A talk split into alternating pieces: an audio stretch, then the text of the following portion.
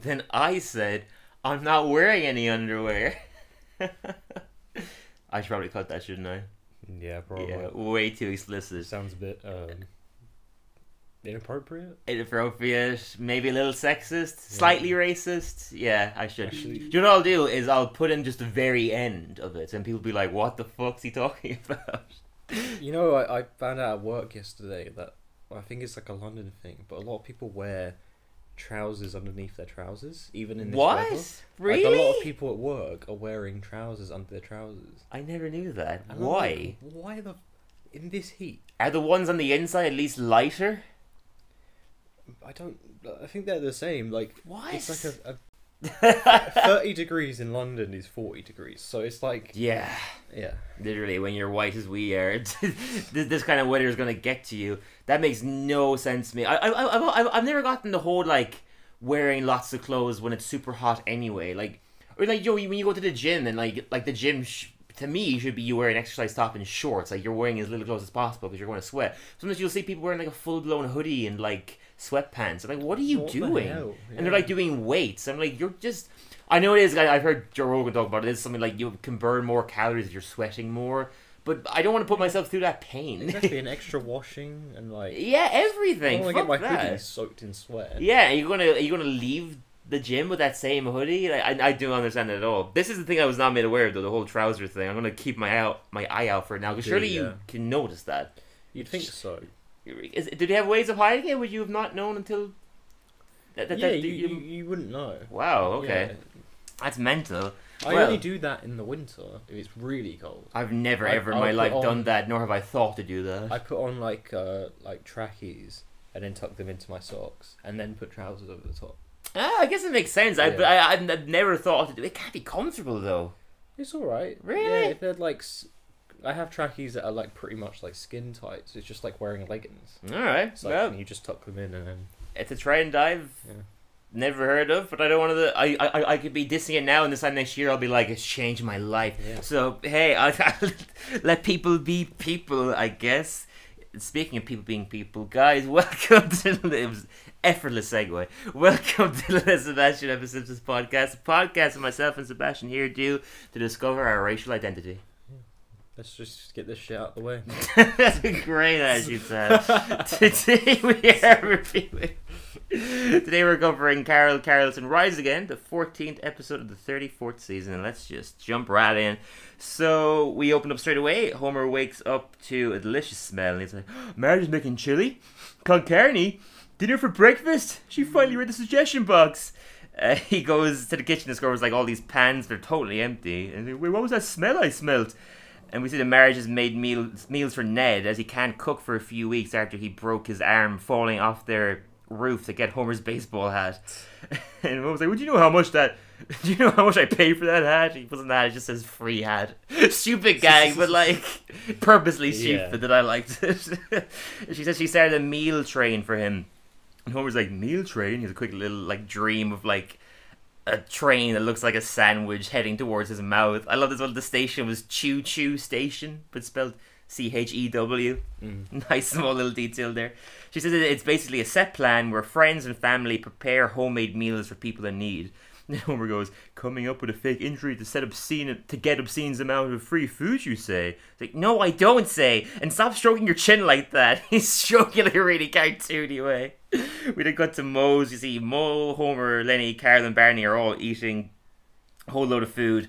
Uh, Lu- Luann and Bernice, Dr. Hibbert's wife, come in with uh, food for Barney. And he's like wearing like a fake cast, and they're like, I'm so sorry to hear about your foot injury, Barney. He's like, Oh, it's my fault for being so addicted to cardio. Uh, Bernice says that she hopes these enchiladas that weren't taken from the frozen food section will ease his pain.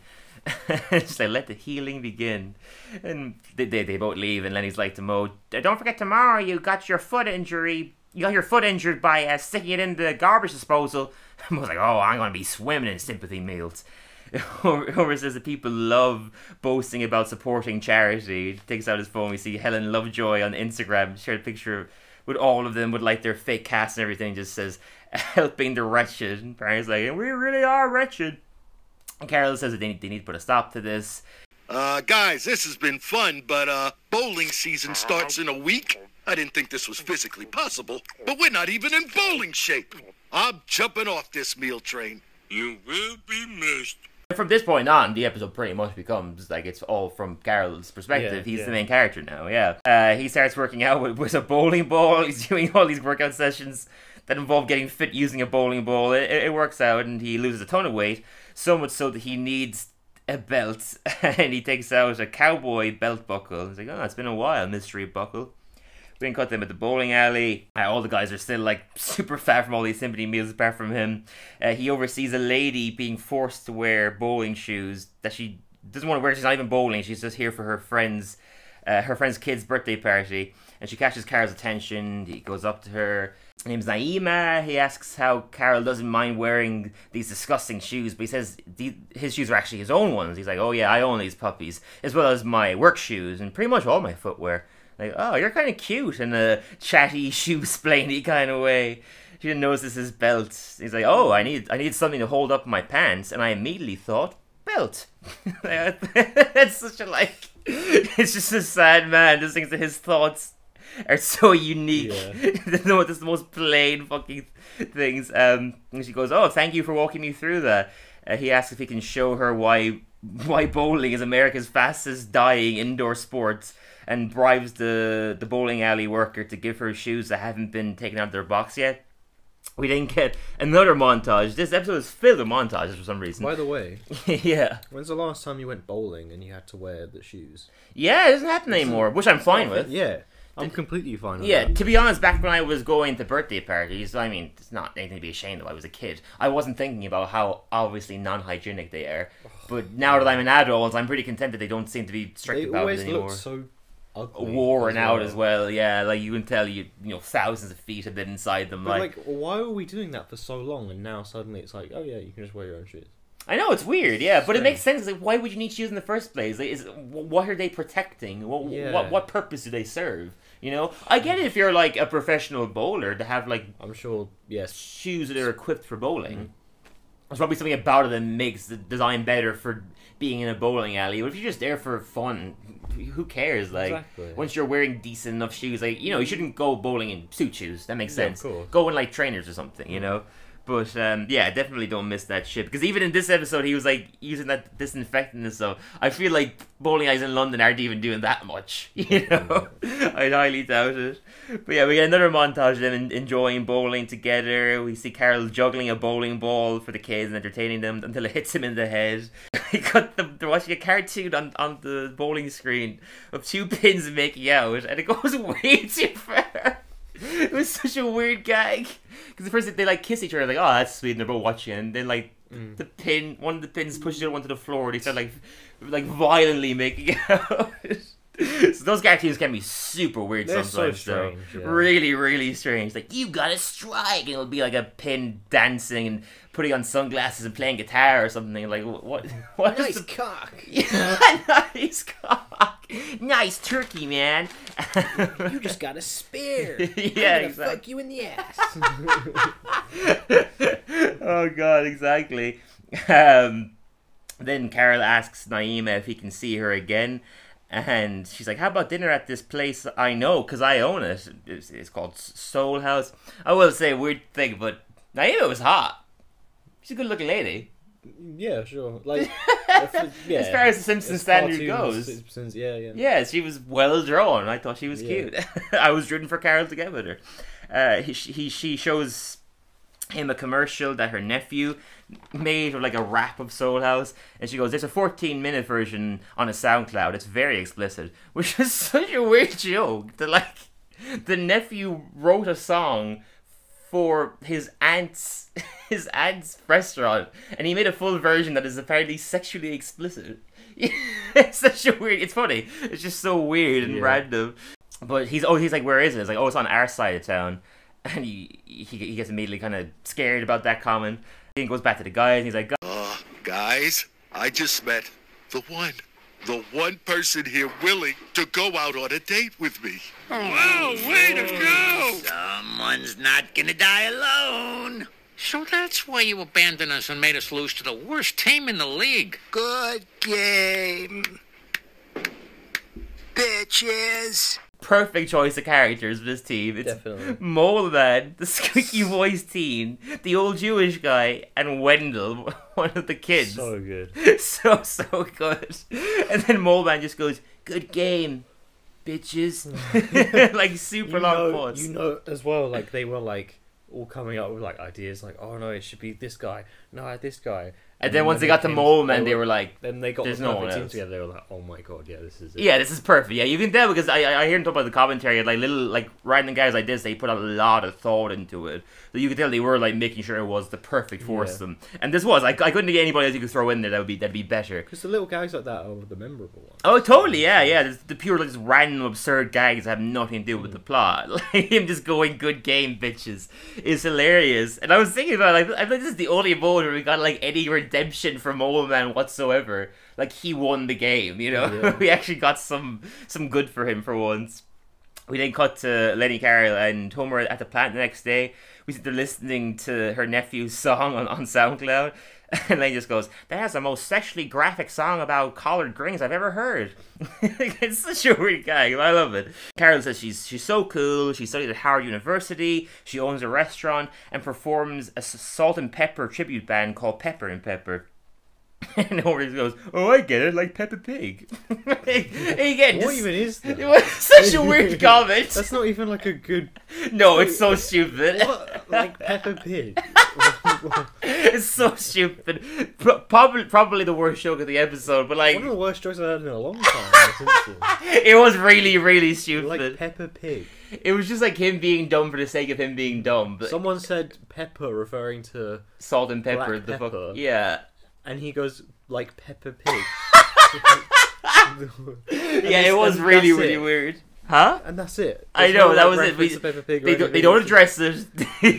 they go right back to the conversation. Yeah, it was a very weird line. Anyway, Lacara says he's worried he might not be, be pepper enough for her.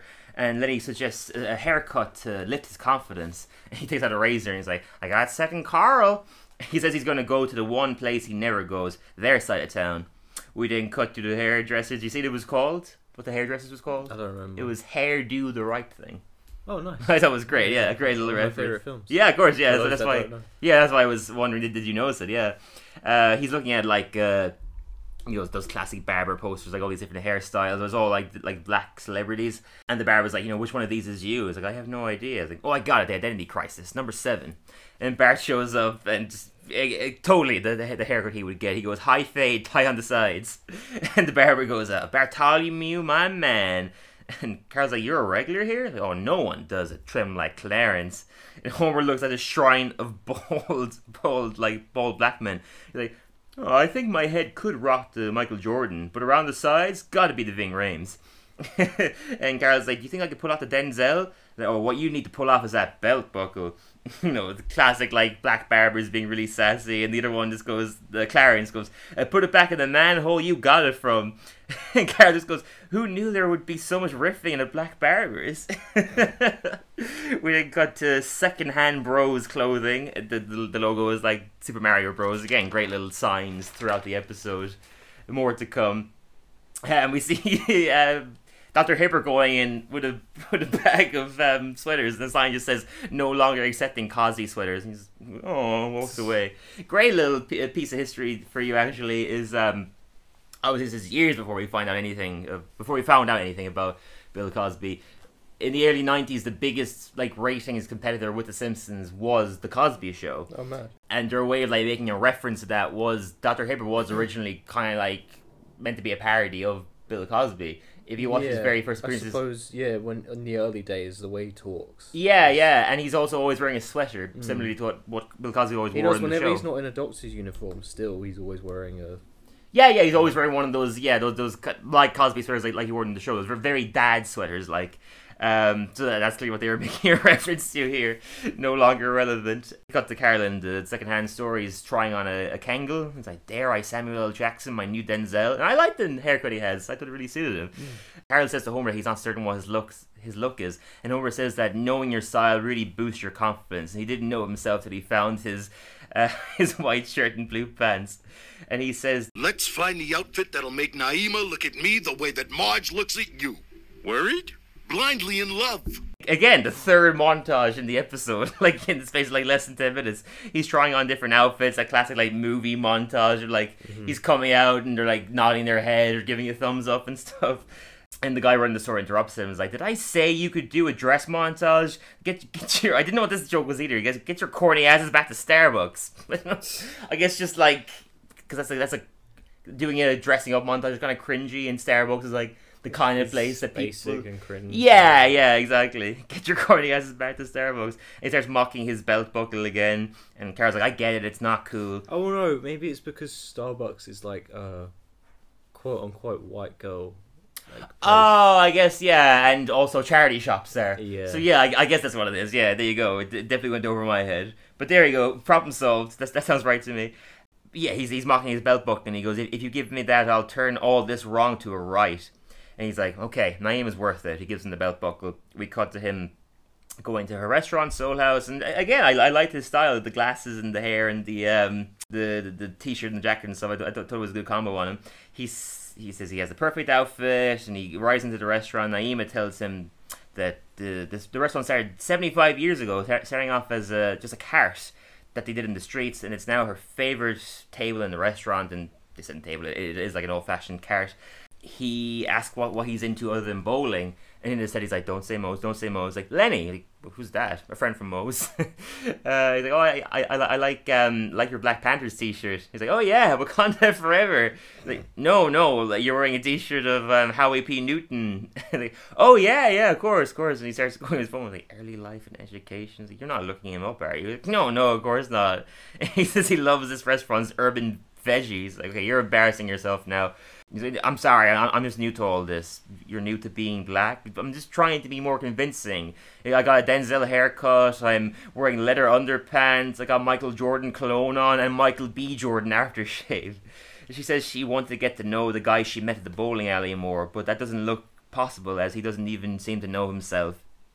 Um, it's just like a great human moment for for him here. It was such a, you know, even though we've seen so much of Carl, he's always been you know a sidekick for Homer. So there's so much we don't know about him. Like this was a beautiful exploration of him, and it made sense to the character that we, you know, have gotten glimpses of his personality throughout the show. That he doesn't know himself that much. He, Yeah. he kind of just leans off his friends as you know.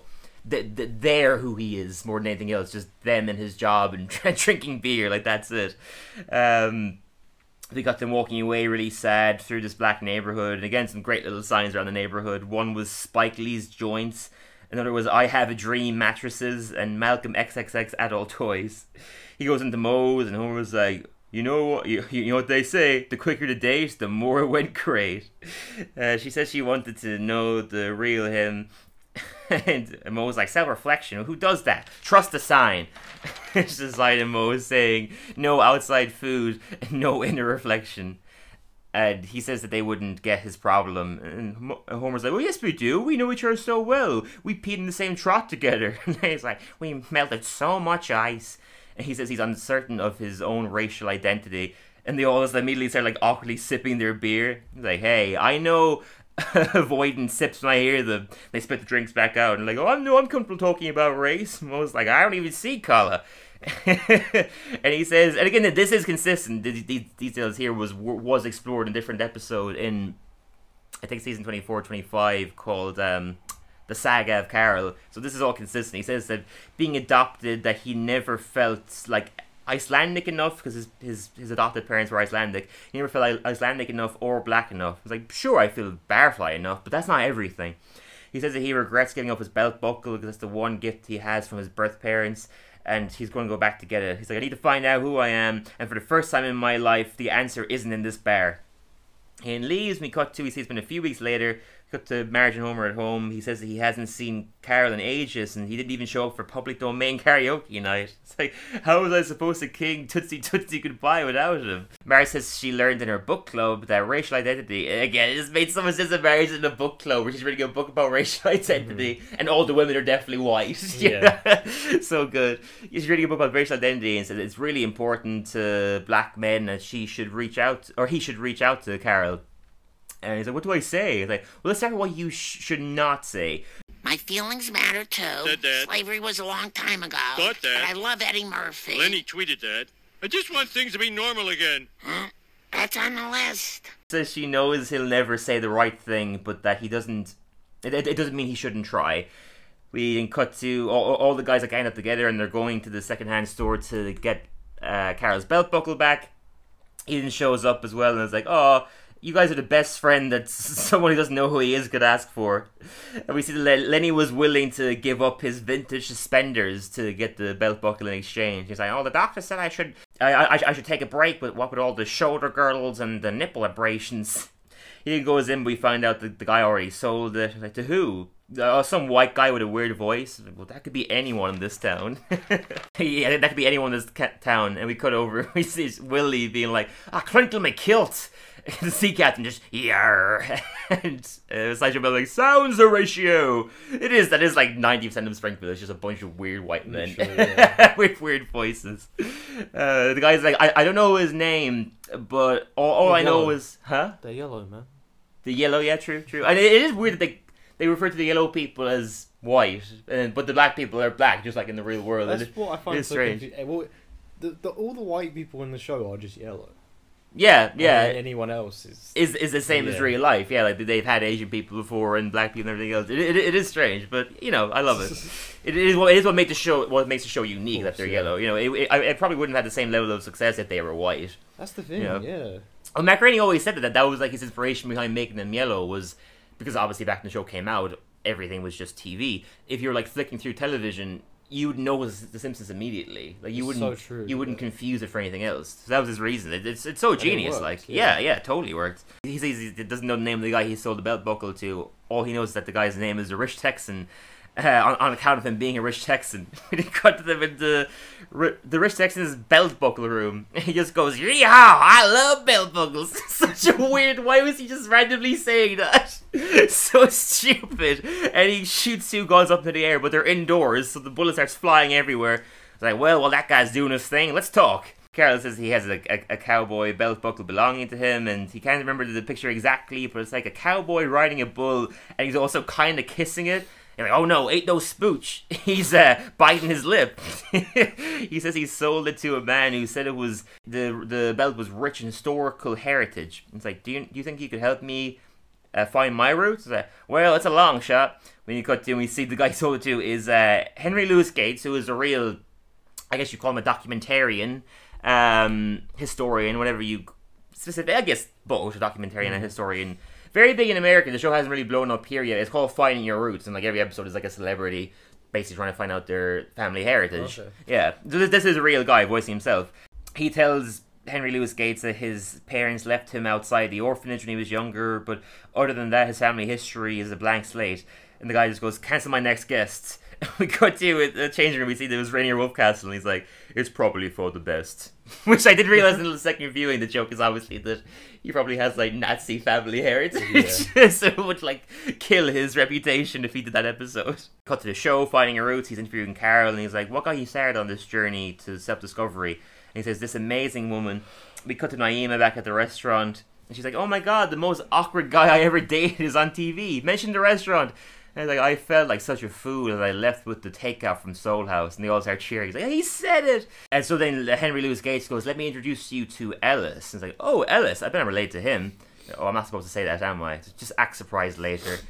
We found out that uh, Ellis, the, the guy who originally uh, made the belt buckle, is his fourth generation grandfather, and he was born into slavery on a ranch in Texas. Uh, when he found out that slavery had been abolished two years later, he fled Texas on a horse and became a cowboy. So we find out, yeah, that he comes from a long line of cowboys, right up to his father Wyatt. And we find out that his father stayed on a bull for 20 seconds at a rodeo, and we get a little clip of him being interviewed. Asks what he'll do with his prize, the the bolt, the, the, the belt buckle, and he's like, "Oh, I'm gonna use to hold up my wranglers, but then I'm gonna give it to my son, so he'll always know bull riding is in his blood." And Carlos goes, "I finally know who I am." We got to him dressed as a cowboy on a horse at a rodeo. Like, I'm a black cowboy. Uh, and of course, it's the most white thing. yeah, yeah, of course, being a cowboy, but also like it is such a thing that when someone discovers their family heritage, they're like, "Oh, this is who I am now," and they try to be something that they're not because hmm. your family heritage. It doesn't mean that's who you are. You know, and that's clearly the message. so far gone. Yeah, People yeah, just use exactly. it as a way to like Yeah. Uh, yeah, I get, try to think that there's like a, a more specific purpose and Something reason as to them, why yeah. they've been put in this planet. You know, where it's like, no, these things are just coincidence. Yeah. You know what I mean? It's like uh, with me, it's like I have a very interesting family heritage. You got to make it for your own. yeah, You yeah, gotta make exactly. Your, yourself interesting. And Oh yeah, totally. I mean, as far as I'm concerned, my family heritage is all in the same town. So Jesus. super boring. You know what I mean? You know, something really bad, actually, really dodgy. Is um, probably we should be telling this. uh, something about incest. Hopefully not. Um, my great grandparents, so my yeah, my grandfather's mom and dad were both Harrises. Okay. like the woman was Harris at birth. She didn't marry him and then became Harris. But as far as they're concerned, no relation. right. But yeah, it is funny. Like she didn't have to. She didn't have to like. She married him and basically took his name, but didn't have to change anything about. that's didn't have cool. to change any records or stuff. Yeah, but it, it, it, it's also just weird. Like from them onwards, like all my family heritage. Not only are they the same town, but they're also the same fucking surname. Like it's just so boring. I'm sure if I did something like this, family finding your roots or what's the thing everyone's doing now, 23andMe. Yeah. I'm sure if I did that, maybe I'd find something interesting. I mean, I, my my beard is ginger, so I'm, I probably have some Viking blood in me. You know, um, was probably pillaged back in the early 1600s or something. I got ginger beard as well. oh, do you? I've Yeah, I never seen you with any out. facial hair. No, I didn't know that. Fascinating. That's another thing we have in common. clean shaven man. Yeah, yeah. I mean, I don't really do it anymore. Even, even with this little bit of scruff I have now, it's probably going a little I, bit it's ginger. because my dad's ginger. Oh, is So he? Oh, I didn't know that. Okay. yeah. Right, right. That explains it. There's no one ginger in my family. Just a bit of ginger blood, I guess. But yeah, like you've seen me with a full grown beard before. Like when I have that, it goes. It is completely. ginger, yeah. It's like dark ginger. Yeah. Yeah. Anyway, Carl has a much more interesting family history than we do, I guess. Um. Yes, he's he's at a rodeo dressed up as a cowboy. He's like. You know, this is in my blood. I finally know who I am. And Homer goes, Does that mean that you're qualified to be doing this? he's entering in the rodeo. He's going to stay on the bull as long as he can. He's like, I'm, I'm doing what I was born to do. get killed by a 2,000 pound super cow. He's like, don't worry, I got the buckle. and Naima comes up and she's like, I got your suicidal Evi. She says this. She says, you don't, you don't need to prove anything to me. They're like, no, I need to prove it to myself. And Bull Ryan is in my blood. He just keeps saying this for some reason. um, he ends up lasting three seconds on the bull and gets severely injured. He, he gets up and they're all cheering him on. He's like, Cowboy Carl! And he goes to high five Homer. His, arm, his, his arm turns the other way. He's like, is supposed to be doing that? and a woman comes up and is like, Don't worry, my great grandfather was a doctor in the Civil War. She takes out a saw, and Henry Louis Gates just like takes her away. He's like, Get the hell out of here. And Credit credit to for his small appearance. He did a good job. He for, did, You know, obviously he's not an actor. He's not an actor. He's only playing himself, obviously. But he was funny for the, for the few bits of dialogue that he has, especially just bit here. It's the, the really quick delivery, of just like get the hell out of here. Being cut to Carl, like we, we think he's like lying in a in, in a bedroom with Naima, and he's telling her like really passionate, like the, the most like open, like enthusiastic we've ever really seen Carl. Like, he always just seems pretty indifferent to everything. One in four cowboys who settled the Old West was black. oh, and you know the Lone Ranger? No, I'm a young person. Well, he was based on a real guy, Warman Bass Reeves. Maybe it's that you took my advice and explored your past, or maybe I just like a man who does what I tell him. But I feel very close to you right now. Me too. Oh, and thanks for the O positive, by the way. So, does this make me a cowboy too? That's not how blood works. They start kissing.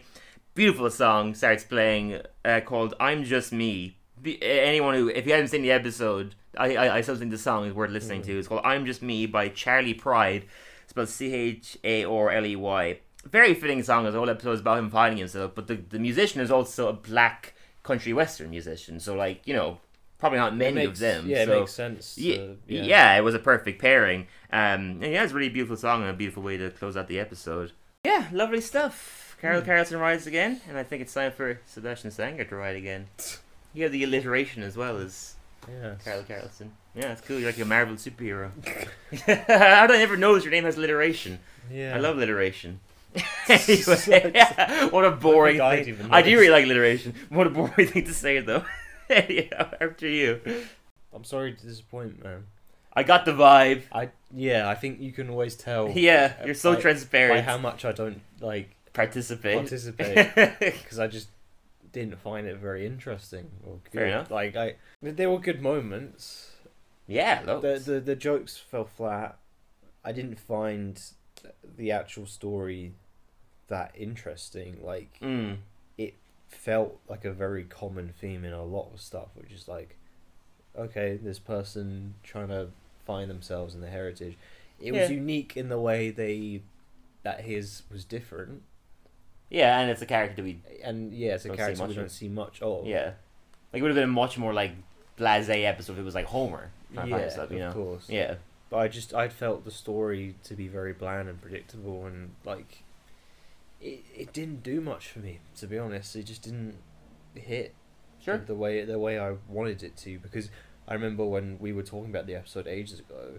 You were really intrigued by it, yeah, yeah. Because Carl's a great character, but Mm. yeah, not not for me. Like there were good moments, Mm. but yeah, not not for me. Okay. Not for me. Alright. I'm You're racist. ra- Um, yeah, I'm, I'm, I'm racist. I'm just kidding.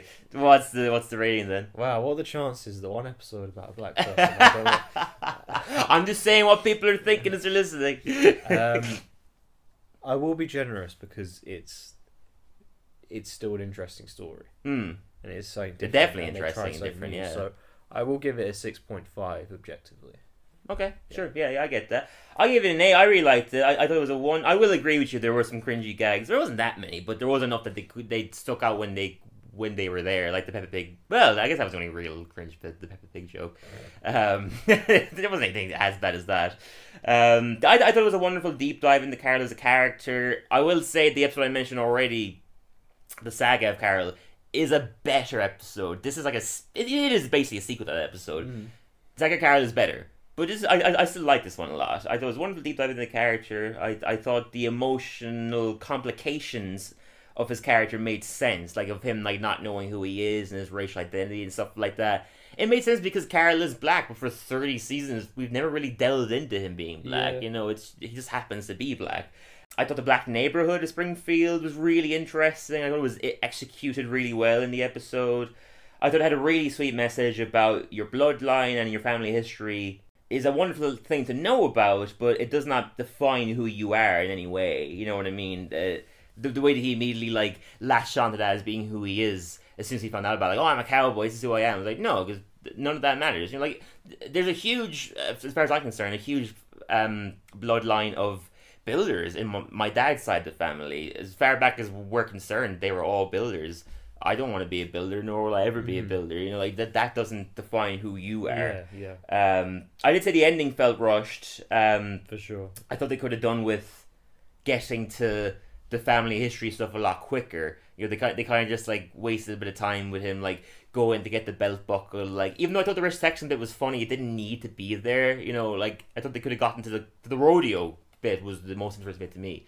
But when they got there, there was like two or three minutes left in the episode. If they got there earlier and spend more time there, I thought that could have been better. Um, so yeah, I thought it was slightly rushed. Uh, but concluding, I thought uh, it was an amazing performance by Alex Desert, who's the current voice actor playing Carl, um, who only took over the part in I think the thirty first season. Obviously, it was Hank Azaria before that, but he's done an amazing job voicing the character, and obviously this is the most we've ever got to see of him because the saga of Carl is like Carl goes missing. We're finding out about Carl's life through Homer, Lenny, and Moe. You know what I mean? So this is the first was- episode yeah. where it's like him. After the Yeah. after yeah, it was it was just he was Yeah, he's the main character. Mhm. Like Homer isn't. It is Carl. So uh, in in that regard, like huge credit to Alex Desert who does a brilliant job voicing Carl and also voices Carl's dad in the episode, which is always cool. Yeah, I, I thought he did a, a fantastic job. But yeah, you know, fair enough. You know, They can't all we're be never hits. gonna agree. Uh, like well, we're never. Well, we do agree a lot. Uh, sorry, as in, we're always gonna have the odd disagreement. Yeah, yeah, of course. No, I, I, I, I thought it was a great episode. I mean, look, there's been so many great episodes this season. I definitely exactly. don't think. there's always gonna be something. Yeah, and I, I, I wouldn't discount this one for me. I think it's still a great episode, but it definitely isn't like one of the top tier episodes of this season for sure. No. Um, but yeah, that concludes it. Let's jump into the the news. Live from London City, it's a very bad but slightly improved impression of Kent Brockman here to let you know it's time for Simpsons News. Yeah, two interesting pieces of news this week. I mean, this one is unfortunate, but like I couldn't not address it. As everyone's talking about how the show predicted the the submarine Oh, going yeah. underwater. Look, it's not. It's again just people trying to find a way of connecting Yeah, of course, yeah. because it's not really. So the episode's called Homer's Paternity Coot. It's in the 17th season, and there's a bit in the episode where this guy claiming to be Homer's dad is like a is like is an explorer, and they go on a submarine together, and Homer gets like trapped underwater in the submarine. It's not like that's a rare theme. No, of course That's not. There's other things. films, yeah, it's a bunch of this disaster movies and Yeah. stuff like that, undersea adventure movies. It just so happens that it slightly connects to real life, so people have to be like, Simpsons predicted this. Even Um, though it was ages ago. yeah, of, of course. But one thing I will say is pretty interesting about it is that Mike Reiss, who's a writer on the show, who also travels a lot, he actually has a podcast about traveling called um, "What Am I Doing Here?" Really interesting podcast. Um, Mike Reiss actually went on the same type of submarine Oh man. that that the, the one that's gone missing currently. And um, I mean, it's not fun news, but it is very interesting. He he's yeah he he he he's gone on one of them. It's called sub sub sub submersible submersible, and he says basically you go down to the bottom of the ocean. I can't perceive how anyone could find could find it. Not to mind bringing it back up when you're on that thing. It doesn't really leave your mind that there is a chance that you might not be let off. He says it's not it's not a shoddy ship at all. It, it's just new technology that they're still uh, learning as they go along, basically. So he doesn't sound very hopeful about the chances of these people surviving, basically. Yeah. It's unfortunate. It is very interesting, and that, that is a weird coincidence that a writer on The Simpsons, who probably was contributed to this episode, has actually gone on the same submarine. That is interesting. I still wouldn't say they predicted it, but it, that is a funny coincidence. These are weird coincidences. Yeah, very weird coincidence. In a more fun piece of news, um, Bill Oakley, again a great writer in the show. He was a showrunner for the seventh and eighth seasons, my favorite seasons, written some of my favorite episodes. He brought out a list of his top three favorite characters to write for on the show, and you and me would be very happy with his top three. Is and he gave like reasons. There's a full article. It's on Cracked where he gets into like a very deep reason as to why he loves all these three characters. I, I, just wrote like a very brief versions of all of them. But f- number three was Mr. Burns. Nice. Of course, he says that he's an old timey guy and I love writing in an old fashioned way. Number two, he said Principal Skinner. So literally our two favorites outside the family. I always think of awkward teachers I had growing up and writing for Skinner. People that you just knew were very lonely outside their jobs. I just love the details of his whole existence, which I totally agree with. And yeah, we totally, we all had teachers that like, Oh, you, yeah. you knew they had no life outside of work. Their whole life was just teaching the kids, try, trying to get through to the children, you know.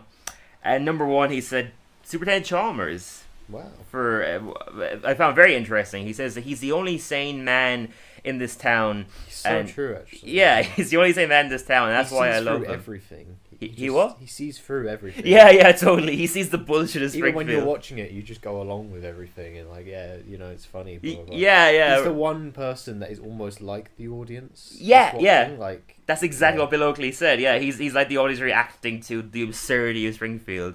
He says like he, he questions Springfield, but only to a point, and that's how he survives. He made a really good point there because he wrote Homer's enemy. Homer's enemy is that Frank Grimes is a character who questioned the logic of Springfield, and he died from it. Yeah. like Superintendent Chalmers only questions it to an extent, yeah, yeah. and that's what makes him continue So living. true. Basically, I need yeah. to watch that episode again. Ah, it's a classic. It's Um, so so good. I mean, it's perfect in my it's opinion. so true. It, like Chalmers is like your granddad walks in and is like, "What the hell are you watching? What's Yeah. happening here? Why is he doing this?" That's But, so know, like- true, yeah, because he walks into Springfield Elementary, which is such a ridiculous school of how they run and the, the students there and everything. Yeah. Like, like if that school exists in real life, it'd be shut down. And he, he walks in there and he's like, "What the hell is going on here? How are you a principal?" You know, he is, yeah, totally like the audience. It's fascinating. Yeah, and Bill he loves the character so much. He's the only character he has an action figure of.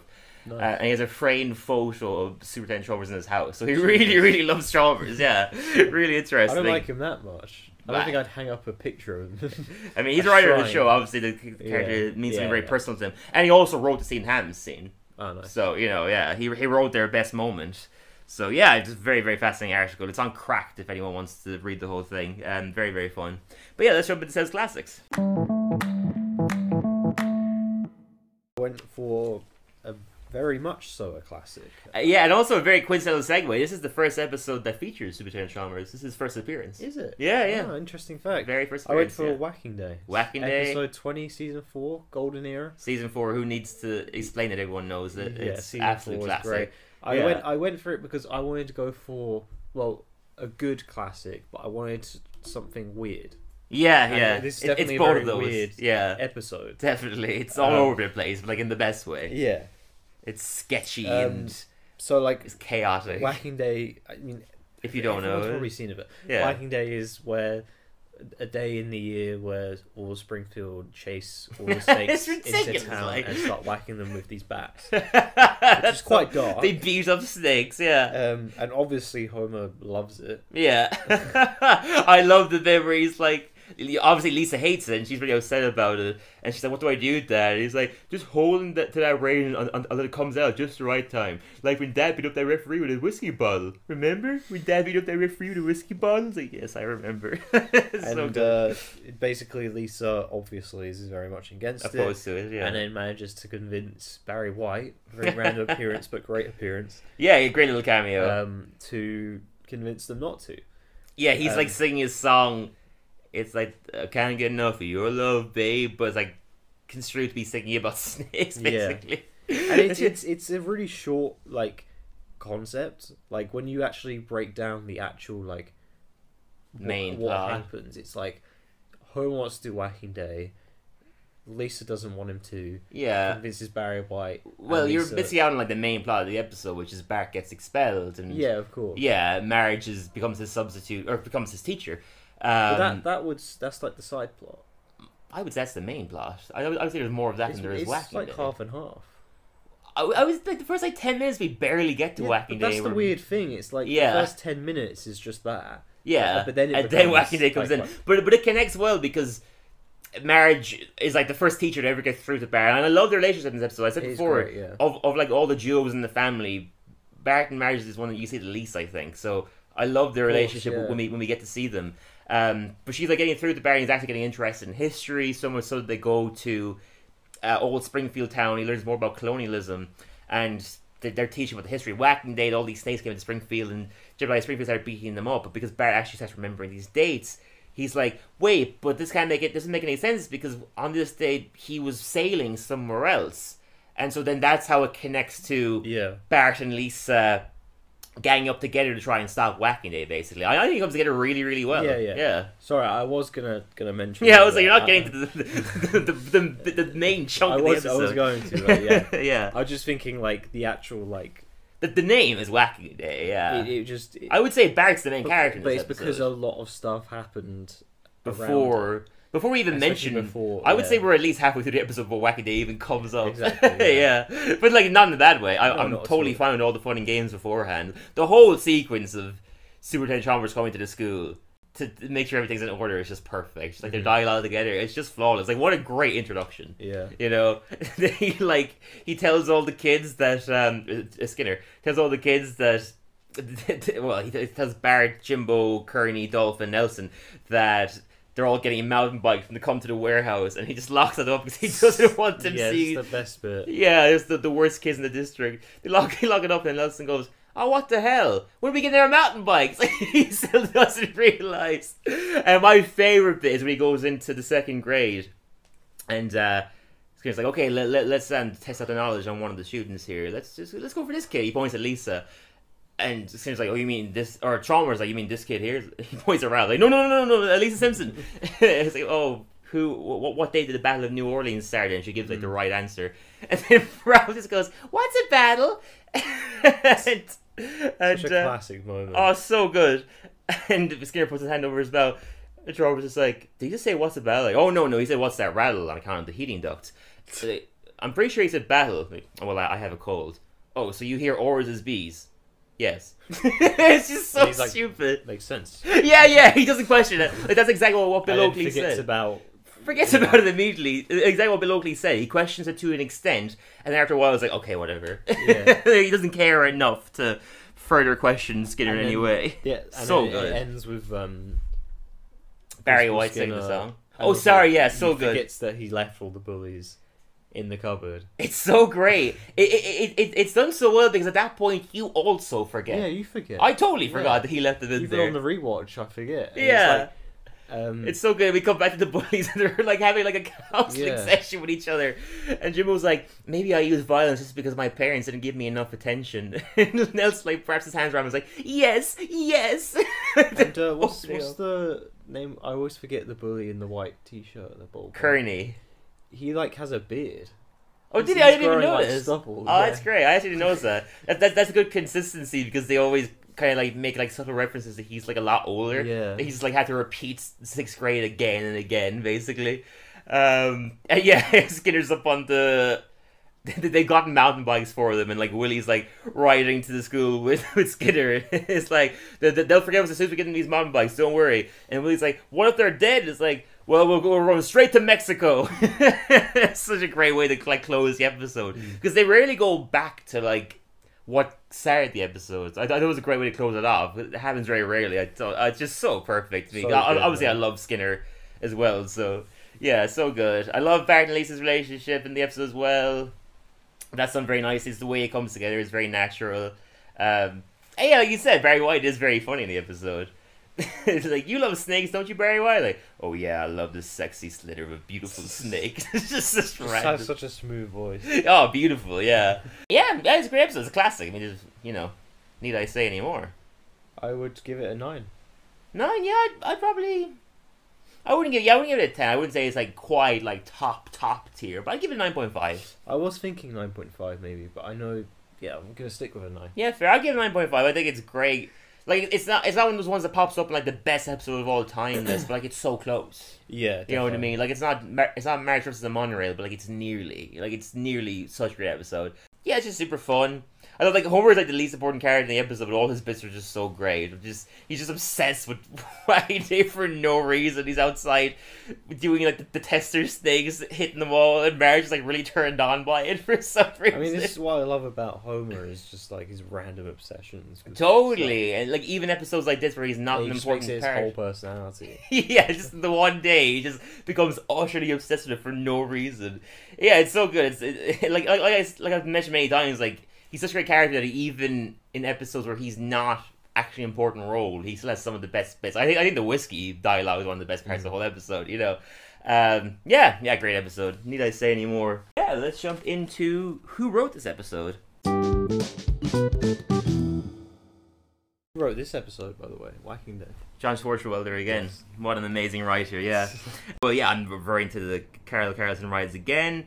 Uh, so this is a new segment I said recently. For people who don't know, is I got inspired to do because the writing strike. I, I want to do a segment where I pay tribute to the writer of the episode that we covered, basically. The writer of this episode was Loni Loni Sosthand Steele, a female writer, and she's actually only been writing on the show since the 33rd season. Very, Wow. very new, yeah. So Did you say this was the youngest writer they've had, or is this for next? That's next season. Uh, no, yeah, br- uh, somebody else named Broti Gupta is the youngest, but she's also part of this like the, the the new writers that came in recently are like the first ever writers to um Be born after. be them. born after the show. Yeah, exactly. Like she, yeah, she's part of this generation. Um, so my top three episodes that she's written are have to all be ones we covered because they're all super recently.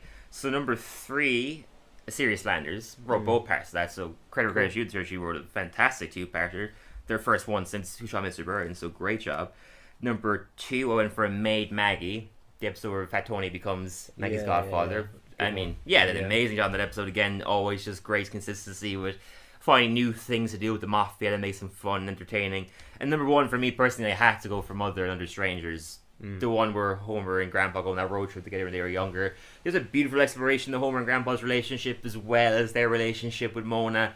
Um, I thought it was a great exploration to that character and it added a lot of details that we didn't know about all three of them that made sense. They, they weren't put in force. So yeah, considering that she's such a new writer to the show, she's Yeah, done an amazing great job. episodes, and also fair. like consistency. it shows the Simpsons are so still forward thinking. still Yeah, to totally. Like you still don't know when it's gonna end because now they've got young writers. And Yeah, that have that grew up loving the show, so they can see areas where okay, we haven't done much here. Let's do more here. Like a Sirius Flanders is a great example. Uh, Flanders is such an interesting character, and seeing him getting involved in something corrupt is really interesting. So let's do that. This lady obviously saw there's a lot to Carl left to explore. Let's do an episode about him. You know, so I guess a great thing about the ge- generation writers coming in now is they're people who grew up loving the show. So their like understanding and passion passion for the show is so deep but they also got to see from a very different perspective than the writers who've been on from day one. Yeah. Because even though they love the show, it's different when you're working on it, obviously. And You know? it's like the whole Flanders thing. It's like we were saying the other week. It's like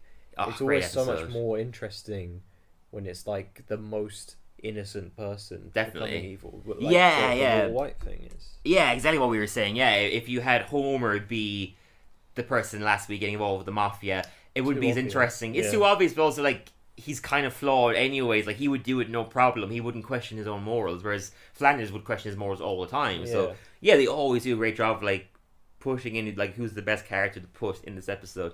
And I will say I, I'm going to continue to campaign for him, especially now that we've had two Carl episodes.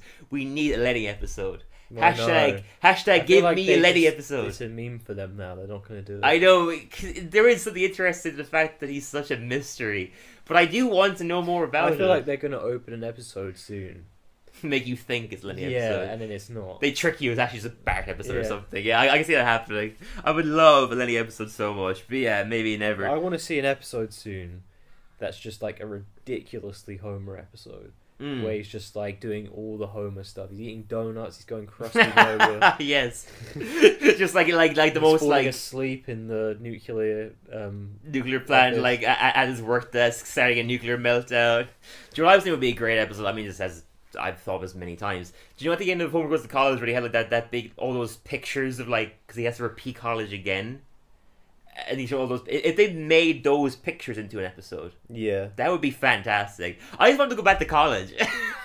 Homer in college is, is just the perfect.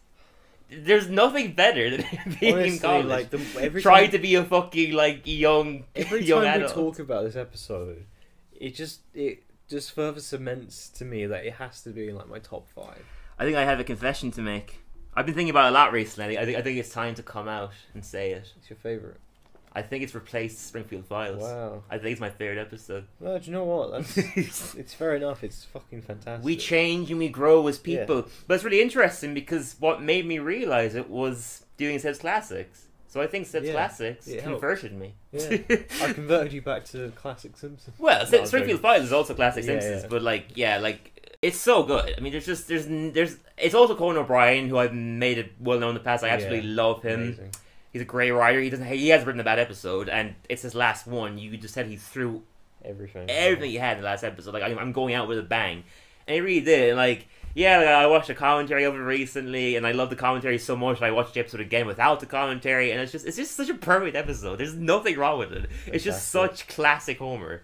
And that's why I'm saying that we need him to go back to college and do that segment at the end as a full blown episode. I think it'd be so good. I love to see those those the, the, the guys he lives with, the, the three nerds. I love to see them again. We never see them. They're great characters. Harry and Dan and Hank Azaria do a great job voicing them as well. I love to see them come back. But yeah, this is becoming just a campaign for Homer Goes to College all of a sudden, as if people don't know it's Yeah, great. it's so if you don't understand how great Homer Goes to College You is, go right it, back to season five. I think Season it's five? it's the Yeah. one. and watch it again. It's the episode like I would recommend first to anyone that wants to get. If anyone's never seen Simpsons, Yeah, I'd st- I'd maybe start with that. it's such a good introduction. Yeah, yeah. 'cause It's, just such classic Homer. The family get involved in a nice way. Also, they're all Yeah. utilized well. Yeah, I mean, I've made it. I've said it well- so many times. I'm so obsessed. With, I'm It's so one of- obsessed with his obsession with the dean.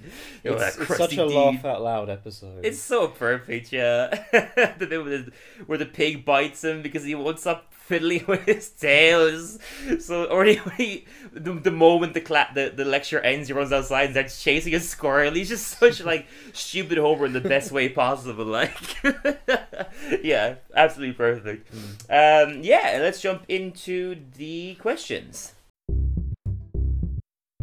So yeah, two questions this week, both Simpsons related. Um, yeah, Sophie Deabreu, a friend of mine from I haven't seen- in ages. Thank you so much for the great question. She goes, "What shows would you like? Would you like to see this show cross over with? Obviously, the, the Simpsons. uh, I'm guessing like that they haven't. Yet. They, they haven't. Yeah, I mean, the, the the most obvious ones are Family Guy and Futurama, with it, which they've done. So yeah, yeah, once they haven't, it's an interesting one. I think American Dad would be good. That kind of obvious, cool. I know, but like them together would be interesting. Like how do Stan and Homer interact? You know. yeah. Bob's Burgers is kind of obvious, but like that would work. Yeah, did know? that happen? Well, it's not like a whole crossover. Yeah, like we didn't see like Bob and Homer meeting and stuff. It was just the mom at the end of the Chess of Horror. Yeah, like a proper crossover. Yeah, It's a difficult question. King of I the Hill, I guess would be interesting. I'm, I'm, I'm saying shows I don't really know though. Apart from I'm American gonna Dad, I say love um, Dad. just because it would be really out there. weird and interesting. Yeah. SpongeBob. Uh, I mean, yeah. Do you like uh like a you know of Horror type? Like it's not canon. Yeah. I don't know. They go sailing or something. They fall into the water. Maybe they're wearing like Sandy's Yeah. suit and they meet them. That, that'd be fascinating. Yeah, there's definitely cool things you could do there. Um, because they had that similar, even though SpongeBob is more kid friendly technically, they are kind of in that, in that similar ballpark of like they're for kids, but they get away with a lot of adult humor. So exactly. there's fun things you could do with that dynamic for sure. Yeah, even this maybe SpongeBob goes to Springfield or something. Like there's so much you could do with that. Like SpongeBob and Patrick get lost and they find themselves in Springfield. That'd be cool. Maybe like um, Treehouse of Horror, like Bart's watching SpongeBob. he gets sucked into, into the TV. Yeah. Yeah, He comes out of the TV or whatever. yeah, yeah. Either or would be super cool. Yeah, I'd love that. Yeah, that that'd be great. I had no inter- eh, no qualms with that. Yeah. Also, would be great, but again, it it would be great because how weird it would be. South Park I was thinking that, but I thought it's just too difficult with the animation styles. the age as well. Like because South Park is so obviously an adult show. What it would have to do, it'd be the same with Family Guy. Is like The Simpsons met Family Guy, but it was an episode of Family Guy. It, it would yeah. So Yeah. it'd have to be a South Park episode. Yeah, exactly. I, I think they could do that. The, the, the writers have mentioned many times in the past, as in Trey Parker, Matt Stone, as well as the Simpsons writers, that they have a lot of respect for each other. So it could happen. Trey Parker, might still write the episode, I think, and the voice actors come in and, and, and, and, voice their parts. That could be cool. I don't know how they could come into to, to South Park, Yeah. but they always find. I mean, South Park's such a weird It's- it's show actually- anyway. It's more difficult thinking of ones for The Simpsons. Yeah, because it's such a specific show. Yeah, exactly. Like, who else could be cool? I mean, you had the Rick and Morty Couch Gag already, but like a full blown Rick and Morty episode could be cool. Again, that would be a Rick and Morty episode. Like they like go to a Simpsons universe or something. Yeah. That could be fun. Yeah, I don't know. I'm trying to think like maybe like a live action show. That the same, the same way like, like the X Files came into the Simpsons. You could do something like that. Mm. Like Oh, it's only Philadelphia. That could be cool. That'd be fun. Yeah, they had similar kind of humor going on. Like the the characters in the show could come to Springfield. They stay at Moe's. Mm. You know that that would work. Like them just playing their own characters, but they're they're That in the work. show. Yeah, that, That would would really so work. work, Yeah, yeah. yeah, definitely. I, I, I, they they that could working. be animated so well. And Yeah, they would fit yeah. the show really because they they like they would so obviously get along with like Moe I can and already imagine them as characters. Simpsons characters. Yeah, so easily, definitely. Like uh, what's his name? Dan DeVito, perfect as Oh, a yeah. Simpsons character. Yeah, he has to meet Mo-Man. Homer's brother. yeah, Mo Man, that'd be great. Yeah, that, that has to happen. But he also has to meet Homer's brother because they're both voiced by Dan Yeah, DeVito. yeah. that'd be so perfect. That'd be a great episode. Yeah, that, that, that that's a good one. Yeah, maybe live action shows are more the way to go. I mean, it's over, so it probably wouldn't happen. But Community could be a cool Mm. group of characters to meet the Simpsons because they're very kind of quirky. Even though it's live action, they're very cartoony as well. There's lots of good ones. It's, it's a tough one, but there's lots of good ones that could work. Um, we probably covered enough. There's lo- lo- lo- lo- lots of great ones. If anything comes to my head before the episode ends, I will get to it. But also a very great question here from Lost Simpsons, a great uh, meme Simpsons meme page on on Instagram, asked us what episode could have been a good movie. Very fascinating question. Very good question because there's so many. There is, yeah. I would say there's lots of episodes where it's very purposefully they're 20 minutes and they make sense as 20 minutes. But then there are episodes where it's like they feel they felt a bit rushed because there's such a big story Yeah. that they only had 20 minutes to tell it. Which is obviously the charm of The Simpsons. But sometimes like, oh, maybe they could have done with doing a two-parter or doing a full-blown episode. I mean, kind of an obvious one, but Who Shot Mr. Burns I was about to say that. Yeah. could have been a movie, It definitely. been, yeah. yeah. A movie where Mr. Burns is the villain is just it's so obvious but in a good way. Like why Yeah. not? You know, he's such a good villain.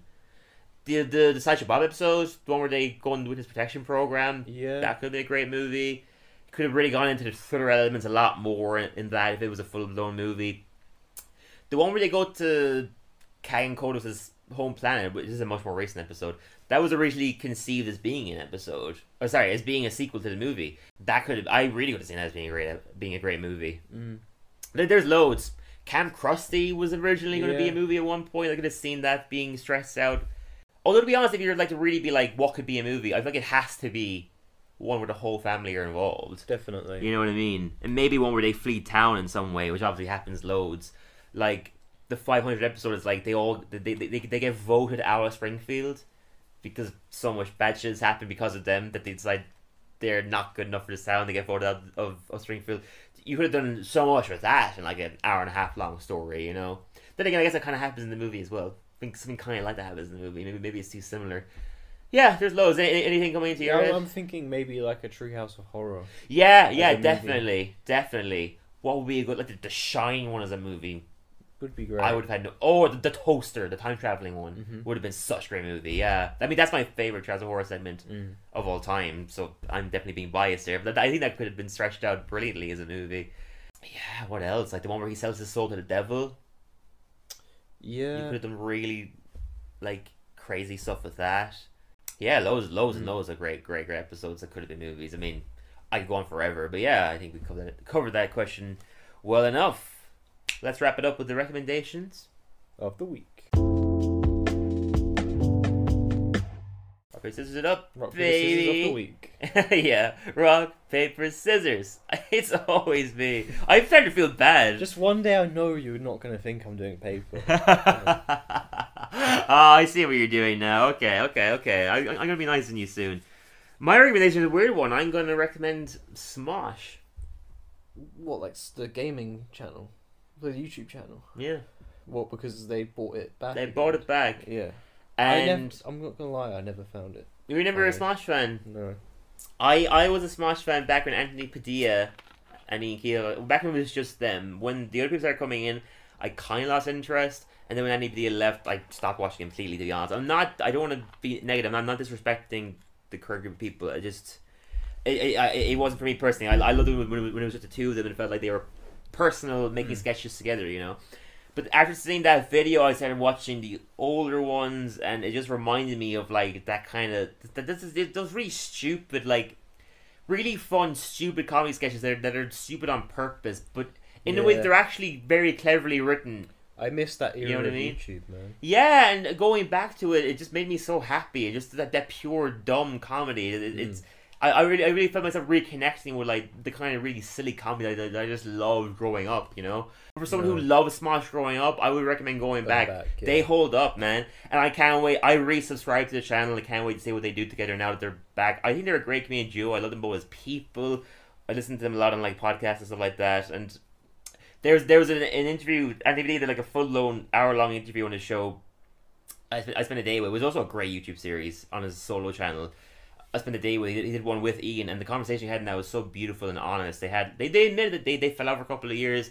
They both started seeing therapists, and they reconnected through that. And it's a really beautiful, honest conversation. Like it's very inspiring. Like people can like fall out, but they can come back and they can be better people. It, it was really beautiful and inspiring the whole journey there. So yeah, for people who haven't watched Smosh, I think. Sorry, no. For people who who love Smosh growing up, I would recommend going back and watching those old videos. They are just so fun, so Yeah. so fun. No, yeah. no, no, that that sounds cool. Yeah, Yeah. I, I do, and I remember I liked some of them. I always remember the like Pokemon one. Yeah, the like Pokemon in real life. Yeah. yeah, they were fun. The food battles were great. Yeah, I can't wait to see what, what what new sketches they made together. Being older men now, and they're like they're they're obviously as you do comedy writing for a long time, you just naturally get better at it. So I can't wait to see what they do together now. Mm. Really, really intrigued. Yeah. Well, what's what's your rec?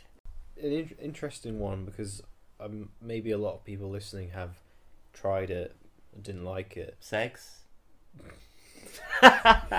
Um, Should I try it again? Maybe it didn't yeah, work for me the first time. go, okay, We'll thanks, man. the bum. You might Maybe, maybe, the yeah, yeah. Um, I just used my ear last time, so maybe Oh, maybe there's other parts of the body to explore. yeah. Sorry, go on. Um, the Book of Boba Fett. oh, uh, yeah, I haven't seen it yet. Yeah, because I remember I tried watching it a while back and I was like, eh. Yeah, but maybe I wasn't in the right mood because sure, I've recently been in a bit of a Star Wars phase again, and sure. I tried the series again, That's good. but people talk so negatively about it. Yeah. But I think it's brilliant. Okay. I think it's brilliant. Like, I I'm like five episodes in, So you're nearly done. It's like eight episodes. I think it? So, six? Yeah. and it's great. It's like Boba Fett was one of those characters that everyone thought was really cool and interesting, but knew nothing about. Yeah. and now you get to find out about him. Mm. I remember like all the. I don't want to spoil too much, but like Yeah. there were loads of theories about Boba Fett Mm. on the internet. And you got a little bit ago, and in that- The Mandalorian. and they turn out to be kind of true. okay. which is cool. Um, Yeah. and Were, were these things that like George Lucas had already kind of set up, or I'm thinking so. Yeah. yeah. okay, okay, cool. Because I think George Lucas knew the lore. He did, yeah, like, yeah. He had and they're loads. just, they're just writing about it now. Yeah. Um, but yeah, like um, I think my favorite thing about this series Mm. is how much they like gave humanity to the Tusken Raiders Oh, cool. and like how Okay. they made them actually you understand them more and why they are the way they are. oh, well, I wouldn't expect that. Um, okay, yeah. which is always dig that. nice because like in the um, original trilogy they're kind of terrifying Yeah. and then in the prequels you just hate them because of what they did to Anakin's mum Of course. but it actually gives them like a bit of humanity and you're like okay Seeing it from their like, perspective. Yeah, Like, I always loved that. Yeah, know. when like someone who's completely depicted as being a villain, how you can angle it from their perspective and change how you think Yeah. of it. it. It just makes it so much more interesting because no it one is does. no one is purely a villain. Like everyone Exactly. has their reasons and their own history. It doesn't mean it doesn't make what they do any better, but it's interesting to see their perspective and what made them think this way. exactly You know, and, and, and, and the fact that it's Boba Fett that's Mm. making you see these people as human yeah, is is just good writing in my that's opinion cool. and yeah, I find it really interesting that I don't know the guy's name, but the guy that plays Boba Fett Mm. is a fantastic actor. yeah. Um, Wait, Does he talk in it? Do you see his face? Maybe that's yeah, a spoiler. yeah. Okay, he, okay. He has his like helmet off. For most Oh wow. Okay, cool. Um, it's just great, man. I'd recommend it to you, to be honest. I, to would, a I had been meaning to watch it. I just, I just Yeah. putting it off because what you said people weren't that positive about it. Like I, I originally wanted to watch all the Star Wars stuff in order, but then it was like I finished Mandalorian, and then what I was meant to watch next is Book, Book of Boba Fett. But then Obi Wan came out, and I was like, I'm so much more interested in Obi Wan Yeah. as a character than I am Boba Fett, so I just went straight to that instead. Which Obi was Wan great. is great. Yeah, yeah. You finished it? I, yeah, yeah, I loved yeah, Obi That was great. Fantastic. Um, I would say the Book of Boba Fett, in my opinion, is a bit better? bit better than okay. Mandalorian. Yeah. I don't think it's as good I as mean- Obi Wan, but I think it's a bit better than Mandalorian. Oh, Mandalorian. Oh Yeah. wow. Okay, fascinating. Cool. Well, I don't. I, I mean, that's just my opinion. Like, I don't rate Mandalorian that much. Not- No, I, I love Mandalorian personally. Okay. Well, I love season one. I thought season two tried a bit too hard to like connect to the main Star Wars lore. In the same way, like Fantastic Beasts is like the, the, these these they start out telling their own original story, and then it suddenly becomes like obsessed about like how can we connect it all to the main characters, of the main movies, Yeah. you know, or the main books or whatever. Yeah. But cool, yeah. No, I mean, I'll, I'll definitely get to it. You, you, you definitely made me want to get to it a bit quicker. You know, I'm definitely you, you've intrigued me more. Yeah. And my final recommendation is a controversial one. I'm going to go for The Flash. Look, it's a great movie. We don't need to get political about people here and who, who's in it. I'm a very firm believer of separating the art from the artist, and I'm I can't stand these reviews. They're mentioning Ezra Miller as a person in their critique of the movie. It's like yeah. the person can't let that get in the way of the No. actual movie. and taking away the actor and what they've done. Look, Ezra Miller's a horrible person. Don't get me wrong, but they're a good actor. They're amazing in the movie. Yeah. they're very good as Barry Allen. I love the lore of the Flash. I was a big fan of the CW show that like explored the lore very deeply over like eight or nine seasons, I think. So I was like, how can they do this in a two-hour movie? And I thought they did it really effectively. Michael Keaton's in his Batman, and he's fantastic. And look, I'm recommending this to comic book nerds. If you're not a comic book nerd, if you're not a DC fan, it's not for you. But for DC fans, I think it's one of their best movies in a while. Mm. The time travel elements I've always already mentioned, I loved. The rules of it are very clear. Ezra Miller is two people in it basically. Ezra Miller is like the main guy and the sidekick character because he, he teams up with himself from the past, and it's done really nicely. Michael Keaton's fantastic in it for fans of his movies. Like they brought him into the DC universe really nicely. There's a bunch of uh, surprises in it throughout that I can't give away, but for DC fans and comic book nerds, I thought it was a really beautiful Mm. love letter to DC in general because they're getting rid of this universe now. As you know, James Gunn is taking over Yeah. and starting a whole new universe. Yeah, I, I thought it concluded. exciting. Yeah, very exciting. Yeah, I'm, I'm intrigued to see what he does. I, I thought it, it concluded that this universe it has been messy. They've had, I mean, it's been either or. They've either been fantastic movies or horrific. There's no in between. Um, but I, I thought it concluded this this world very brilliantly, and the ending for like any fans of like Superman, Batman, the Flash, and everything else. It's done really, really beautifully. Yeah, um, and I, I thought it was a great movie. Like I said, every art from the arts. I thought Ezra Miller was, was fantastic in it. The directing style was very, very cool and unique. Um, Andrew Muschietti, who directed the the It movies, just did a fantastic job, and you could just tell he loved the character, and he loved the lore of the Flash, and like his passion for it was very clear. And I just thought it was a great movie. I, I think it's worth I do want to watch it because I. I yeah. find him an interesting superhero. Definitely, he, he's their Spider Man for I've had sure. most people be like, "Yeah, it's not good, it's not good, it's not good." but I think it's but the I think bias. they're just saying that yeah, because I had one. and they're guy, scared of like saying that they like it because then someone's gonna be like, "Oh, you like it? You like you're but I had one guy him." who was like straight up like, "No, it's brilliant." Yeah, Like he didn't care. He was just like, "No, it's brilliant." and the people coming point. out saying it's brilliant, I think, are the people who are being honest. yeah. That's not to say, look, if you if you genuinely didn't like it, you're entitled to your fine, opinion. yeah. But if you're saying that because of the actor, shut up. American Beauty is a great movie. Woody Allen is a great writer. You know what I yeah, mean? exactly. it's like yeah. you you need to. It's, it's what I don't it's get. important. It's like it doesn't make the films bad. no. They're bad. Yes. It doesn't make the films bad. Yeah, and me liking it doesn't mean that I agree with. I love Woody Allen's movies. It doesn't mean that I agree with him marrying his daughter. You know, like people are have gotten so Yeah. what's the word black and white with a way of thinking. It's like You no, can't let that I don't know. Woody Allen. Bear in you mind, know what I mean? most of his films and masterpieces came out before any of that. Exactly, happened. yeah. So even if you were to try and link it to his work, It's You stupid. Yeah, it's ridiculous. Yeah. And that, that, that, that, that's why I bring up the Flash. I just, I just think it's a great movie. Separate all of the politics surrounding it and just focus on the art itself.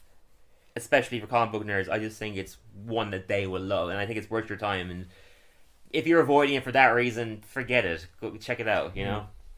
Yeah, sorry. I'm very passionate this week with my, my old school. no, no, that's smosh fine. I only had my, one, my nerdy stuff. Nothing else, no. this week. Yeah, so but I couldn't recommend it more for people to give it a go. That Yeah, thinking it was yeah. Shit, or try it again if you thought you didn't like it when you first watching it. But you, you would actually recommend people who haven't seen Boba Fett to go back and give it a second chance. Yeah. Fair enough. That's interesting. Yeah. I know that happened with a few people with Andor because it was so different. I haven't seen Andor yet, but it was so different from Star Wars. Some people were like, "Oh, I didn't like it. It wasn't like classic Star Wars," and then they kind of started winning all these awards and got like all this critical attention. Yeah, they went not- back and they were like, "Oh, actually, it was great. But this, is that not what you want? We have enough Star Wars. We have enough classic." We want to explore the universe. Yeah, I I don't want to keep seeing Jedi stuff. I want to see different parts of this I've world. not seen a lightsaber battle in Boba Fett yet, and I don't want to. No, I don't. I, like there's the- plenty of them. Yeah. Yeah. there's nine movies. Do we, and, and other stuff as well. Do we really need more Jedi stuff? I've, there's so much more of this world. This is a gigantic galaxy. I want to see aliens. I want to see. You know, I'm, I'm super excited to see what Taika Waititi does because he said it's going to be a whole new gang of characters that have nothing to do with the previous lore. That's yeah. what's interesting to me. Yeah, I, I want to see other parts of this world to be explored. You know, there's so much untapped areas in in in the Star Wars universe. So, yeah. Thank you guys as always for listening. And I guess we'll catch you really soon. And I don't want to This say the baby a- thing every single time. Uh, I'll, I'll be sincere. Thank you guys as always for listening. Yeah, um, if you like the podcast, be sure to support us. Give us a five star rating on Apple Podcasts, Spotify, or wherever you listen to the podcast. If you want to stay updated with future episodes, um, follow us on Instagram. Follow the Instagram. Tell your friends about the Instagram and the podcast. Yeah, and, and, and, and keep asking questions for a future podcasts. And um, yeah, thanks, thanks, thanks for listening, guys. And um, I want to fuck you. Sorry. Good night.